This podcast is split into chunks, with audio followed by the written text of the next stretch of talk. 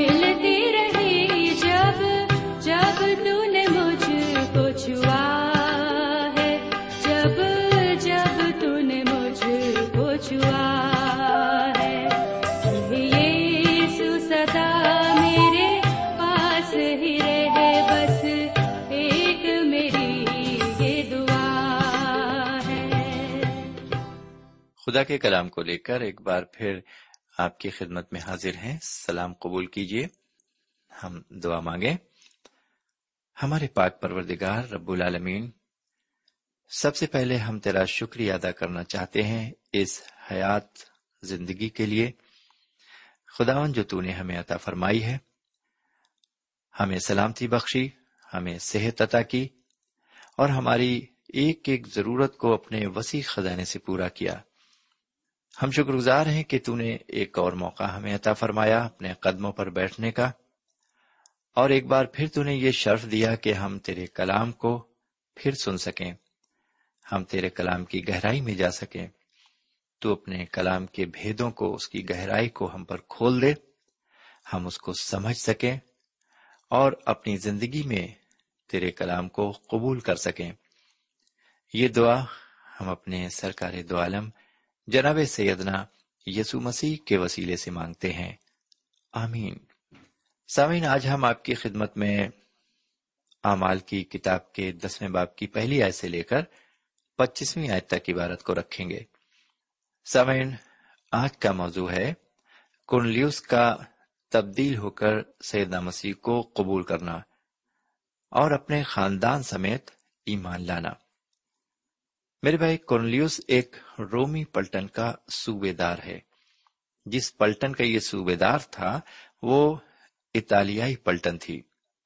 اس پلٹن کے سپاہی اطالوی یعنی کہ اٹلی کے رہنے والے تھے۔ اور ان کی زبان بھی اطالوی تھی۔ یہ شخص یافت کی نسل سے تھا۔ جانتے ہیں یافت کون تھا؟ یافت نوح علیہ السلام کا تیسرا بیٹا تھا۔ آئیے اب ذرا آگے بڑھیں اور دسویں باپ کی پہلی آیت کو سنیں۔ لکھا ہوا ہے کیسریا میں کورلیوس نام ایک شخص تھا۔ وہ اس پلٹن کا صوبے دار تھا جو اطالیانی کہلاتی ہے۔ میرے بھائی، آپ کو یاد ہوگا کہ جناب پولس، جو کہ ساؤل ترسی کے نام سے جانے جاتے ہیں کیسریا میں تھے۔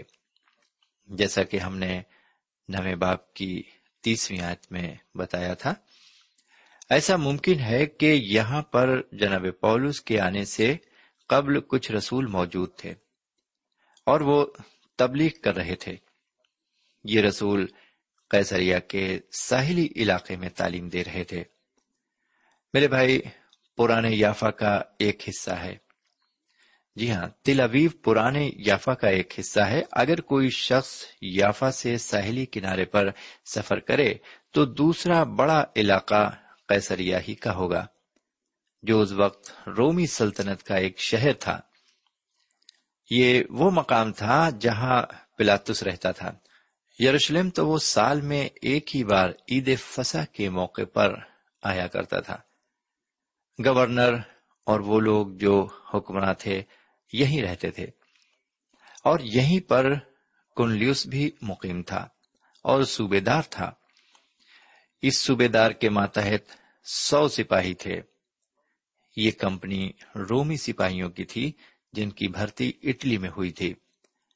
کنلیوس کس طرح کا انسان تھا، اس کا بیان ہمیں دوسری آیت میں ملتا ہے، جہاں یوں لکھا ہوا ہے وہ دیندار تھا اور اپنے سارے گھرانے سمیت خدا سے ڈرتا تھا اور یہودیوں کو بہت خیرات دیتا اور ہر وقت خدا سے دعا کرتا تھا۔ سوائن سب سے پہلی بات یہ کہ وہ دیندار تھا۔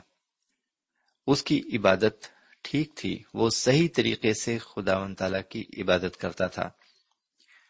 اس کے معنی یہ ہے کہ اسے اس بات کا احساس تھا کہ اس کا وجود خدا و تعالی کی بخشش پر منحصر ہے۔ سامعین، آپ اس بات کو یاد رکھیں کہ غیر مذہب لوگ بھی اپنے دیوی دیوتاؤں، معبودوں کو بڑی ہی دینداری سے یاد کرتے ہیں اور ان کی وہ اسی طرح پرستش کرتے ہیں اور اپنے عقیدے میں پختہ ہوتے ہیں۔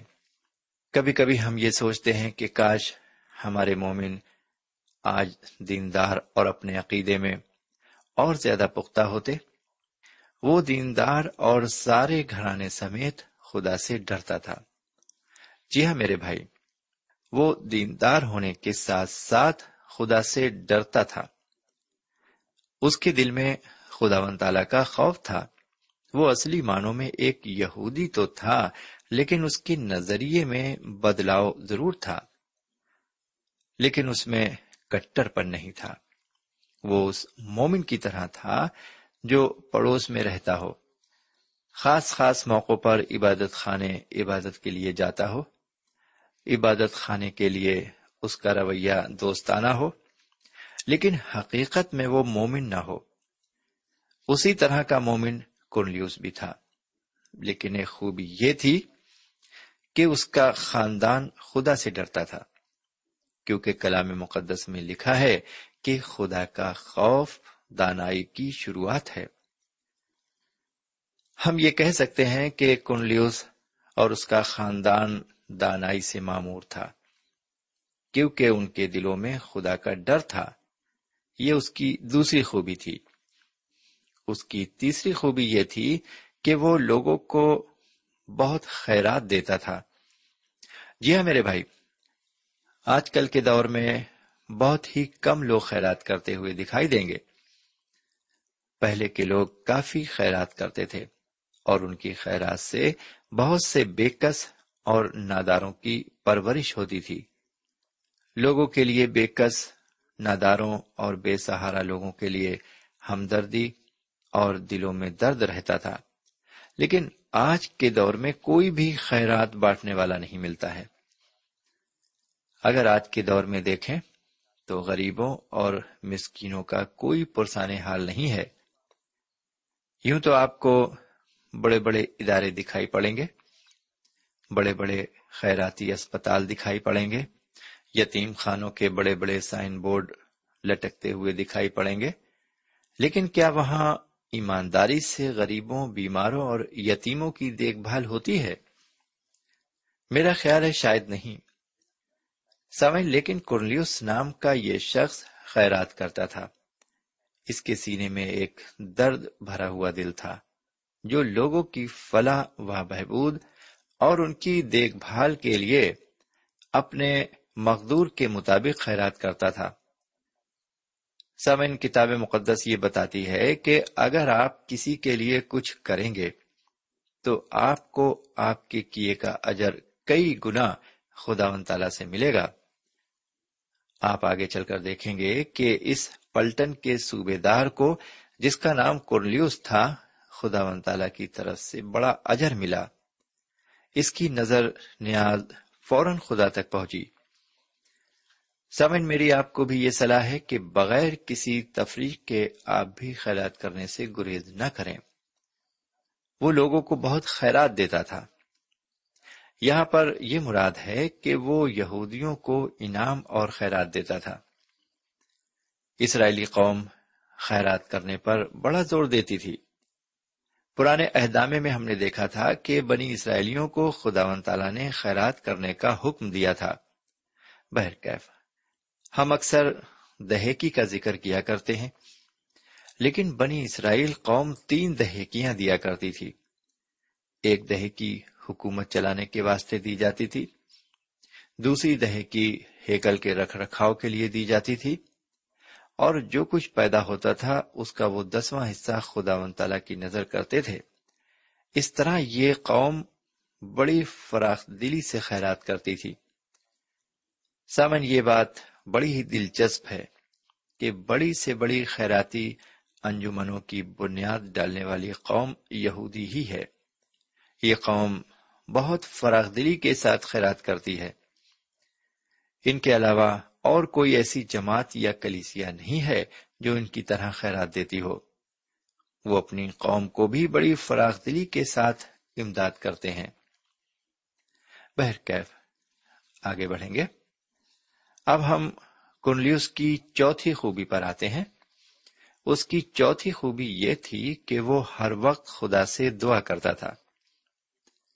میرے پیارے بھائی بہن، جو لوگ اس سے دعا کرتے ہیں، وہ ان کے نزدیک رہتا ہے۔ یہ بات ہمیں کلام مقدس بتاتا ہے اور خدا کسی سے جھوٹ نہیں بولتا۔ کنڈلیوز پلٹن کا صوبے دار ہر وقت خدا و تعالی کی رفاقت میں رہتا تھا۔ وہ اپنی رفاقت کو دعا کے ذریعے قائم رکھتا تھا۔ دعا کے ذریعے وہ خدا و تعالی سے بات چیت کرتا تھا۔ اور اپنی ضرورتوں کو اس کے سامنے رکھتا تھا۔ لیکن ابھی بھی اس کو روحانی روشنی کی ضرورت تھی۔ وہ ابھی پوری طرح کامل نہیں ہوا تھا۔ وہ اور روشنی پانا چاہتا تھا۔ یہ ممکن ہے کہ وہ دعا کے بارے میں زیادہ نہ جانتا ہو، لیکن وہ دعا کرنا ضرور جانتا تھا اور دعا کرتا بھی تھا۔ اب ہم آگے بڑھتے ہیں اور تیسری آیت کو دیکھتے ہیں۔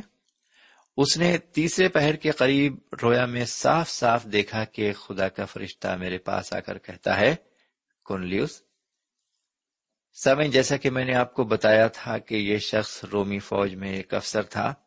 اس کا عہدہ صوبے دار کا عہدہ تھا۔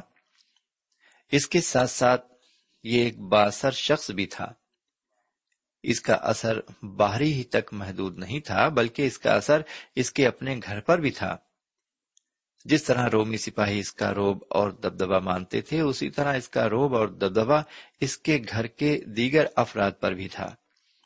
یہ ظاہری طور پر ایک اچھا اور نیک انسان تھا اور مومن سمجھا جاتا۔ لیکن افسوس کی بات یہ ہے کہ اس شخص نے ابھی تک خوشخبری نہیں سنی تھی۔ میرے بھائی، اس شخص کی زندگی میں جو نور تھا، وہ اس کی اپنی زندگی سے ظاہر ہو رہا تھا۔ یہی سوال آج آپ کے اور میرے سامنے بھی ہے۔ کیا میری اور آپ کی زندگی سے خداون تعالی کا وہ نور جو ہمیں جناب سیدنا مسیح کے ذریعے ملا ہے، ہماری زندگی سے ظاہر ہو رہا ہے؟ سیدنا مسیح کا نور ہمارے چہروں سے ہی نہیں، بلکہ ہمارے کاموں سے بھی ظاہر ہونا ضروری ہے۔ اس صوبے دار کی زندگی ایک مثالی زندگی تھی۔ مقدس یونا رسول اپنی انجیل کے پہلے باپ کی نوی آیت میں اس طرح فرماتے ہیں، حقیقی نور جو ہر ایک آدمی کو روشن کرتا ہے دنیا میں آنے کو تھا۔ میرے بھائی، یہ صوبے دار جس کی ملاقات ابھی سیدہ مسیح سے نہیں ہوئی تھی اور نہ ہی وہ ان کی رفاقت میں آیا تھا یہ اپنی زندگی کو اس نور میں گزار رہا تھا جو اس کے اندر موجود تھا۔ جناب پولس، ان انسانوں کے بارے میں، جن میں نور تو موجود ہے، لیکن وہ اپنی زندگی سے ظاہر نہیں کرتے۔ رومیو کے خط اور اس کے پہلے باپ کی انیسویں اور بیسویں آیت میں اس طرح فرماتے ہیں، کیونکہ جو کچھ خدا کی نسبت معلوم ہو سکتا ہے، وہ ان کے باطن میں ظاہر ہے۔ اس لیے کہ خدا نے اس کو ان پر ظاہر کر دیا۔ کیونکہ اس کی اندیکھی صفتیں یعنی اس کی ازلی قدرت اور الوحیت دنیا کی پیدائش کے وقت سے بنائی چیزوں کے ذریعے سے معلوم ہو کر صاف نظر آتی ہے۔ یہاں تک کہ ان کو کچھ ادھر باقی نہیں۔ سامعین، یہ ہے خداون تعالی کا جواب ان سوالوں کے لیے جو اکثر کیے جاتے ہیں۔ اب اس غیر مہذب شخص یا پھر ایک نیک بت پرست کے بارے میں کیا کہیں گے؟ جو خداون تعالی کی پہچان کرنا تو چاہتا ہے، لیکن اس کو کبھی موقع نہیں ملا۔ کیا وہ کھوئی ہوئی یا بھٹکی ہوئی بھیڑ ہے؟ اس کا جواب یہ ہے کہ خدا و تعالی کا نور اس تک کسی نہ کسی طریقے سے ضرور پہنچے گا۔ خدا و تعالیٰ کوئی نہ کوئی بندوبست ضرور کرے گا کہ خوشخبری کا پیغام اس تک پہنچے۔ اس وقت ایسی رکاوٹیں تھیں جن کا ہٹانا بڑا مشکل تھا۔ تقریباً آٹھ سال تک مسیح، کلیسیا اور اس کے مومن یہودیوں کے سہارے رہے۔ سامعین، آپ جانتے ہیں کہ یہ روحانی بیداری کے ایام تھے۔ شاگردوں اور رسولوں کی تعلیم سے لوگ بڑی تعداد میں اس بیداری میں شامل ہو کر بدل رہے تھے۔ اور سیدہ مسیح کے نام پر بپتسما لے رہے تھے۔ لیکن ابھی ان میں پرانی روایتیں قائم تھیں۔ وہ عبادت خانے جاتے تھے۔ وہ بہت سے یہودیوں کے رسم و رواج کو مانتے تھے۔ یہ سب کام وہ فضل کے تحت کر رہے تھے، کیونکہ وہ جناب سیدنا مسیح پر اعتقاد رکھتے تھے۔ پھر خدا و تعالی کا کلام سامریا میں پہنچا۔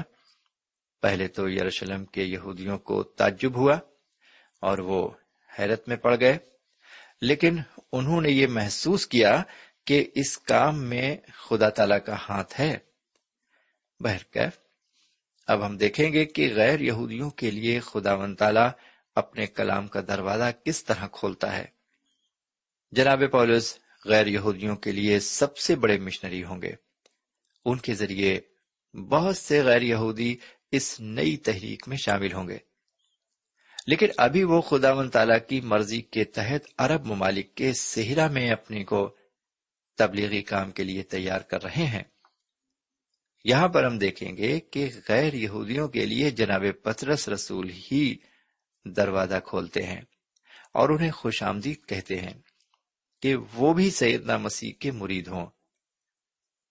خدا تعالی نے ایک بہت ہی کٹر یہودی کو اس کام کے لیے استعمال کیا۔ کیونکہ وہ اپنے وقت کے بہت ہی کٹر اور پکے یہودی تھے۔ لیکن یہ روح القدس کی ہی ہدایت تھی کہ خوشخبری کا کام غیر یہودیوں کو بھی دیا جائے۔ ہم دیکھتے ہیں کہ ابھی تک جو بھی قدم اٹھائے گئے، وہ رول القدس کی ہدایت سے اٹھائے گئے۔ میرے پیارے بھائی بہن، جو بھی اچھے اور نیک کام دنیا میں مسیحی انجمنوں اور مشنریوں کے ذریعے انجام پا رہے ہیں، ان میں روح پاک کا ہی ہاتھ ہے۔ روح القدس کا اپنا کام غیر یہودیوں کے دلوں کو تبدیل کرنے کا ہے۔ یہاں پر اب یہ ہدایت ہے کہ کلام کی تبلیغ غیر یہودی دنیا میں کی جائے۔ اس کام کی شروعات کنلیوس سے ہوتی ہے۔ کنلیوس کے لیے سب سے پہلے روح پاک کی ہدایت سے دروازہ کھولا جاتا ہے۔ آگے بڑھتے ہیں اور چوتھی آیت کو سنتے ہیں۔ اس نے اس کو غور سے دیکھا اور ڈر کر کہا خداون کیا ہے؟ اس نے اس سے کہا، تیری دعائیں اور تیری خیرات یادگاری کے لیے خدا کے حضور پہنچی۔ سامعین سی بارت پر غور کریں۔ کنلیوس اس وقت کوئی خواب نہیں دیکھ رہا تھا۔ اس وقت وہ دعا کر رہا تھا اور دعا کرتے وقت اس نے ایک رویا دیکھی۔ جی ہاں میرے بھائی خدا و تعالیٰ نے اپنا ایک فرشتہ بھیجا جس نے اس کو خوشی کا پیغام سنایا۔ اس نے کہا کنلیوس تیری دعائیں اور خیرات یادگاری کے لیے خدا کے حضور پہنچی۔ جی ہاں اس کو یاد کیا گیا۔ میرے بھائی، آپ خواہ کوئی بھی کیوں نہ ہو، آپ کا ایمان اور اعتقاد خواہ کچھ بھی کیوں نہ ہو، اگر آپ خدا و تعالی کے سچے دل سے متلاشی ہیں اور آپ اس پر اعتقاد رکھتے ہیں، تو وہ آپ کے بہت نزدیک ہے۔ میں ایک بات یہاں پر اور آپ سے کہنا چاہوں گا ہمارے یہ سب اچھے کام جن میں عبادت، دعا، خدا کا خوف، خیرات وغیرہ شامل ہیں خدا و تعالیٰ کے حضور کچھ معنی ضرور رکھتے ہیں، لیکن ان کاموں سے ہم نجات حاصل نہیں کر سکتے، اور نہ ہی ہمارے اچھے کام ہماری نجات کے ضامن ہو سکتے ہیں۔ یہاں پر ہم دیکھتے ہیں کہ کنلیوس کی دعائیں اور خیرات خدا کے حضور یادگاری کے طور پر پہنچی۔ خدا نے اپنے کلام کا دروازہ اس کے لیے کھولا۔ اسی طرح جو لوگ کنلیوس کی طرح اس کے متلاشی ہیں، خدا کا کلام ان تک کسی نہ کسی کے ذریعے ضرور پہنچتا ہے۔ کیونکہ یہ خدا کی اپنی ذمہ داری ہے۔ بہرکیف اب میں آپ کی خدمت میں پانچویں اور چھٹی آیت کو رکھتا ہوں۔ یہاں اس طرح لکھا ہوا ہے، اب یافا میں آدمی بھیج کر شیمون کو جو پترس کہلاتا ہے، بلوا لے۔ وہ شیمون دباغ کے ہاں مہمان ہے، جس کا گھر سمندر کے کنارے ہے۔ سامعین، کورنیوس کو یہ ہدایت خدا کی طرف سے فرشتے کے ذریعے ملی۔ یہ فرشتہ اسے رویا میں ظاہر ہوا۔ سب سے پہلے اس نے یہ خوشخبری سنائی کہ اس کی دعائیں اور خیرات خدا کے حضور یادگاری کے طور پر پہنچی اور اس کے ساتھ اس نے یہ بھی ہدایت دی کہ یافا سے وہ جناب شیمون کو جو پترس رسول کہلاتے ہیں، بلائے۔ آگے ساتویں اور آٹھویں آیت کو سنیے۔ اور جب وہ فرشتہ چلا گیا جس نے اس سے باتیں کی تھیں تو اس نے دو نوکروں کو اور ان میں سے جو اس کے پاس حاضر رہا کرتے تھے، ایک دیندار سپاہی کو بلایا اور سب باتیں ان سے بیان کر کے انہیں یافا میں بھیجا۔ سامعین، فرشتے کو جو حکم خدا و تعالی کی طرف سے ملا تھا، اس نے اسے پورا کیا۔ اس نے کنڈلیوس پر ظاہر ہو کر خوشخبری دی۔ اس خوشخبری کے ساتھ کہ اس کی دعائیں اور زکوٰۃ خدا من تعالی کے حضور یادگاری میں پہنچی اس نے یہ ہدایت کی کہ یافا سے جناب پترس رسول کو بلائے۔ یہ ہدایت دے کر خدا ان کا فرشتہ چلا گیا۔ ان باتوں کا کلیو صوبے دار پر بڑا گہرا اثر پڑا اور اس نے اپنے دو نوکروں کو اور ایک دیندار سپاہی کو سارا قصہ بتا کر یافا کو روانہ کر دیا۔ سمین کورلیوس کے دونوں نوکر اور دیندار سپاہی حکم کی تعمیل کرتے ہیں۔ اور یافا میں جناب پترس رسول کے پاس کنلیوس کا پیغام دینے کے لیے روانہ ہو جاتے ہیں۔ اب ہم تھوڑا اور آگے بڑھیں گے۔ دسویں آیت کو سنیے۔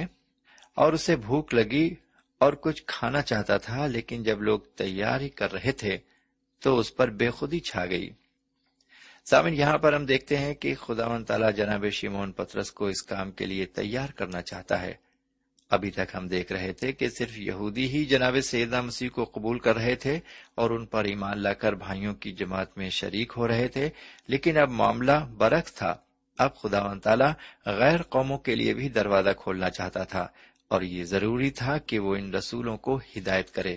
آگے جناب پترس ایک رویا دیکھتے ہیں، جسے ہم دسویں باپ کی گیارہویں آیت سے لے کر پندرہویں آیت تک دیکھتے ہیں۔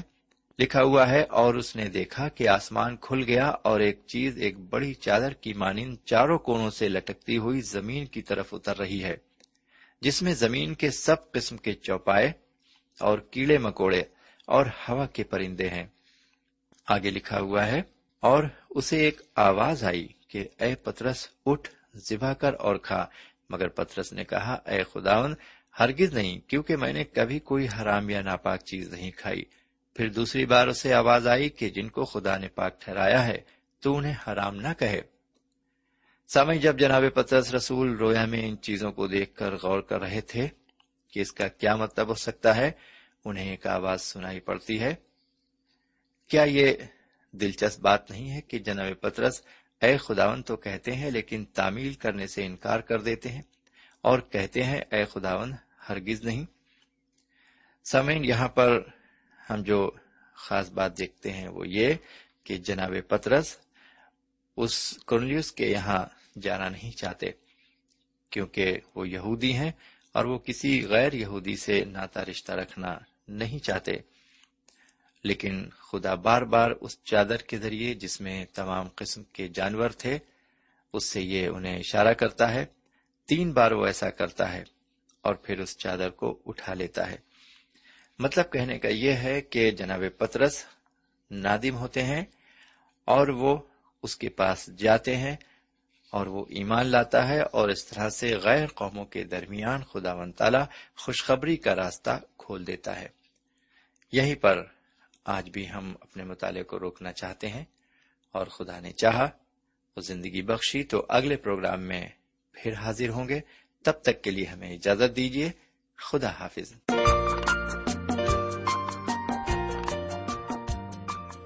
سامعین، ابھی آپ نے ہمارے ساتھ رسولوں کے اعمال سے مطالعہ کیا۔ ہمیں امید کامل ہے کہ آج کی شام خدا کے کلام سے آپ کو روحانی برکتیں ملی ہوں گی۔ ہماری خواہش ہے کہ آپ نے اس مطالعے سے جو برکتیں حاصل کی ہیں، ہمیں ضرور لکھیں۔ ہم آپ کے مشکور ہوں گے۔ خدا حافظ۔ ہمارا پتہ ہے۔ پروگرام نور ال post box number one five seven five Sialkot Pakistan. پتا ایک بار پھر سن لیں۔ پروگرام نور ال پوسٹ باکس نمبر ایک پانچ سات پانچ سیال کوٹ پاکستان۔ اب آپ ہم سے ٹیلی فون اور ای میل سے بھی رابطہ قائم کر سکتے ہیں۔ ہمارا ٹیلی فون نمبر ہے nine two three four four six four zero four five seven eight نو دو تین چار چار چھ چار صفر چار پانچ سات آٹھ۔ ہمارا ای میل پتا ہے۔ N A M three nine four nine eight hotmail dot com. N A M three nine four nine eight hotmail dot com. ہمارے پروگرام کا وقت اب یہیں پر ختم ہوتا ہے۔ اگلے پروگرام تک کے لیے اجازت دیں۔ پھر ملیں گے۔ خدا حافظ۔